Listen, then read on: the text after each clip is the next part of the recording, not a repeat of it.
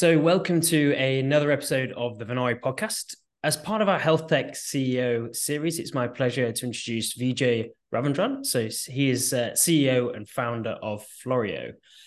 Floreo is a, a venture backed startup building a VR system for the neurodiverse. Welcome to the podcast, Vijay. Thanks for having me. Before you know, starting Floreo, you had a really interesting journey you know a series of very kind of transformative roles in you know hugely well-known organizations tell us a little bit more about your life prior to Floreo? I've had what I think is a fairly unique path. Uh, I'm a software engineer by background. And uh, when I was 24, I ended up stumbling into uh, working at Amazon.com in 1998. Uh, it was early days.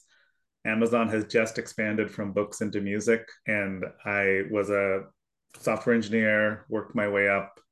Um, I left in 2005, uh, got involved in democratic politics in the US, um, building a data mining company that worked closely with the Obama campaign. And then that job led me to uh, an executive role at the Washington Post, uh, where I worked on uh, a lot of innovation around news and trying to figure out where the future was. And so, um, yeah, I don't have a healthcare background, and uh, but uh, had a diverse experience across media and uh, politics uh, after starting my career at Amazon. From from your Amazon days, did you you must did you get to know Jeff quite well then, or everyone knew Jeff, and Jeff knew uh, most of the corporate staff uh, in those early days when we were in a single building, and yeah. Uh, of course.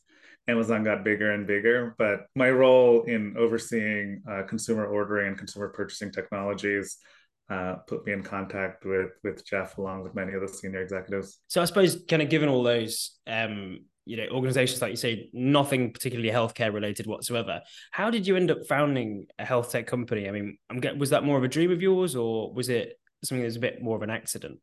Well, I mean, I guess somewhere in between. In that, um, I started Floreo from a really personal space. My son uh, was diagnosed on the autism spectrum when he was uh, when he was young and I was looking as I was leaving the Washington Post to potentially find an opportunity to use all of my skills uh, in a manner that I thought could be beneficial to the neurodiverse community, and ended up being uh, inspired by his positive first encounter with virtual reality technology, where it seemed to really help him.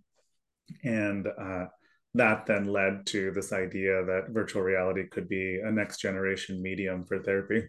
Floreo is actually breaking new ground at the moment, aren't you, in, commercializing a, a digital therapy? And you were the first VR company to basically get the reimbursement codes in the US, if I'm not mistaken. How how do you think this came about then, and why do you think you versus any other company? Well, I think the the idea starting from a personal space also helped focus on uh, building a solution for this community taking advantage of the knowledge i had as a parent uh, of what was in the market how difficult it was to get services for children after they're diagnosed with a condition like autism and also understanding in the context of virtual reality what was unique about the technology that could be beneficial to the types of skills the, the children are challenged with. We've brick by brick built a company that is very focused on uh, using VR for this community. I think many startups are often faced with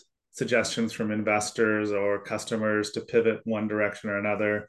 But we've always had a very clear sense of our true north that uh, we we're believers in the technology of virtual reality as something that's unique and differentiating and that uh, this is a community that can benefit from it and that we're very focused on serving them. Because I mean, this is definitely the start of something special, kind of across healthcare. What do you think are the possibilities for the future of, of virtual reality in, in healthcare? Well, I think they're they're quite wide as the world moves towards more telehealth. We have more and more uh, change in how healthcare services are delivered as we go from in-person interactions with healthcare providers and professionals to you know leveraging technologies like video conferencing. There's a gap to be filled. Something is lost when we move from in-person to video conferencing. And i see virtual reality as uh, some as a capability that eventually will become indispensable to filling mm-hmm. that void especially in the areas of mental health and behavioral health. Yeah. I think moreover where technology is going is that there's more and more opportunities to create more real-time services of healthcare to individuals. Um, you see some of that in the US with uh, real-time patient monitoring uh, and remote care opportunities opening up and, and, and starting to see uh, more reimbursement uh, opportunities showing up there. I think on the technological side, uh, the advent of uh, artificial intelligence and generative content mm-hmm. um, for us specifically is very powerful because AI can enable uh, more rapid creation of new virtual reality experiences through creating 3D content it can create more intelligence in the characters to interact with the individual receiving the service in the lesson and reduce the burden on the adult or therapist that's working with mm-hmm. them and it can interpret the data to create the most efficient treatment plan for that individual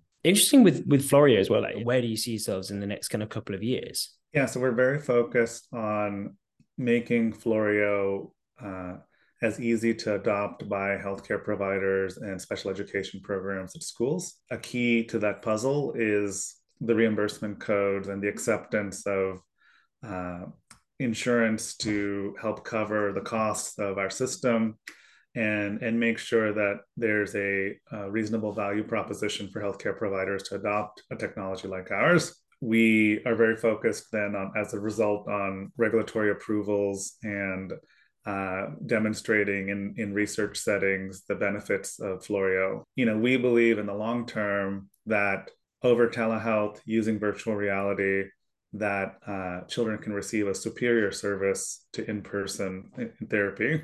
Mm-hmm. Um, it'll take time, but that uh, there's already uh, really exciting, you know, data showing that this is going to be possible.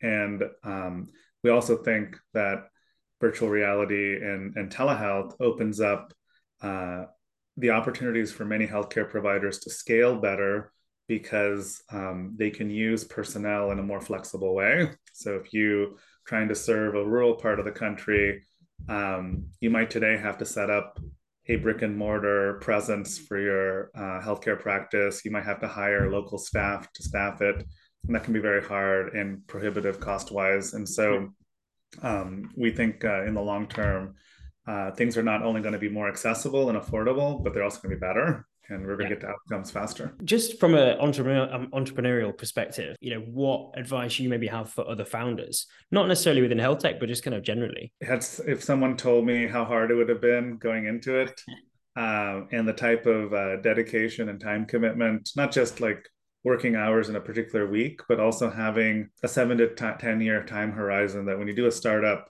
you're really committing to this um, because you want it to be successful. It's a lot of focus and dedication to get there. The the other thing is to you know really understand what your true north is. Uh, and you know, as I said earlier, uh, that uh, entrepreneurs are often faced with people trying to be helpful and suggesting ways to change your business in in ways that they think makes it more investable for them yeah. or um, fits the particular customer's needs and only only the the founder and the ceo you know has a real sense of what's best in the long term and they have i think that for them it's really important and it's been important for me to to to really be um, focused on on our mission i think that's that's such incredible advice because often people think that you know listening to others is is is a huge bonus, and, and of course it is. But I think you've just got to be mindful of you of, of who you're listening to and what what they also want as well. Um, but no, it's been lovely to have you, you know, Vijay, and and and learn obviously more about the story of Floreo and and and obviously yourself as well. So thanks very much for joining us. Thank you very much for having me.